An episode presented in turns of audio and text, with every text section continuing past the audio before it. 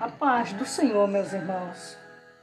Nesta manhã eu vos trago uma palavra de Deus que se encontra no livro de Abacuque, no seu capítulo 3, no seu verso 17, que nos diz: Todavia eu me alegrarei no Senhor e exultarei no Deus da minha salvação. Nesta manhã nós vemos aqui os momentos difíceis que Abacuque passou e a rebeldia do povo naquela época. Em meio a toda essa escassez, todo o problema que Abacuque estava enfrentando, ele louvou ao Senhor, ele engrandeceu ao Senhor. E ele disse: Sabe de uma coisa? Por quanto ainda que a figueira não floresça, nem haja fruto na vide, o produto da oliveira minta e os campos não produzam mantimento.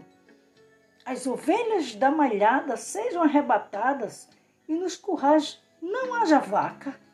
Ele disse com peito cheio, acredito, de ousadia e fé no Senhor. Todavia eu me alegrarei no Senhor e exultarei no Deus da minha salvação. Que coisa linda, queridos!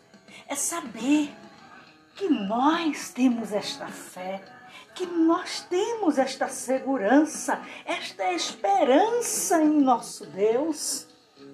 Como Abacuque, muitas vezes, irmãos, nos desesperamos, achamos que os nossos celeiros é, é, acabará tudo, não tem mais jeito, as portas fechadas.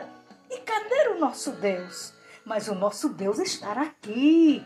Depende de mim de você, de acreditarmos nele e ter mais fé nele. A palavra de Deus diz que o injusto não é desamparado, nem a sua descendência mendiga o pão. E aí? Isso nos mostrando, querido, que o nosso Deus é o que cuida do seu povo, é o que cuida da sua igreja, é o que peleja por nós.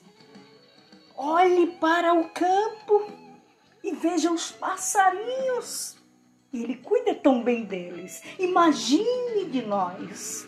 Então, que nesta manhã venhamos ter esta consciência, esta fé, que o nosso Deus, Ele é hoje, Ele será amanhã e Ele será para sempre. O nosso Deus que cuida de nós que não deixa faltar nada, nem de manhã, nem à tarde e nem à noite, porque Ele é um Deus provedor. Que Deus em Cristo nos abençoe nesta manhã e que todos tenham um dia de bênçãos e de vitória em nome de Jesus. Amém.